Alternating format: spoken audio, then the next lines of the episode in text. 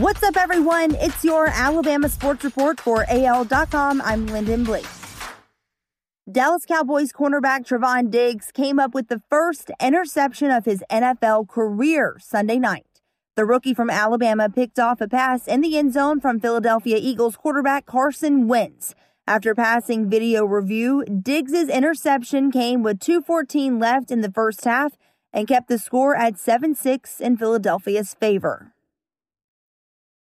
Throughout the week leading up to the first NFL start for quarterback Tua Tagovailoa, Miami Dolphins coach Brian Flores said things such as, quote, it's a team effort and it won't just be Tua.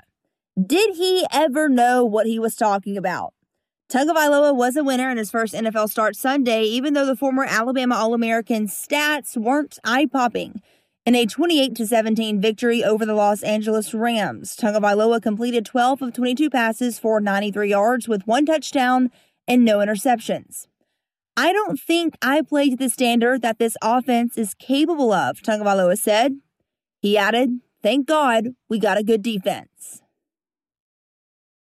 The New England Patriots injury report listed running back Damien Harris as a limited participant in the week of preparation for Sunday's game against the Buffalo Bills. But the former Alabama standout didn't appear limited by his ankle on a 22 yard touchdown run Sunday. Harris broke up the middle and passed the secondary for the first touchdown of his NFL career with 3.03 left in the third quarter. Harris already has had a 100 yard game, rushing for 100 yards on 17 carries in a 26 10 loss to the Kansas City Chiefs on October 5th. Clemson had to come from behind Saturday to beat Boston College while Alabama walked over Mississippi State for a 41 to nothing win.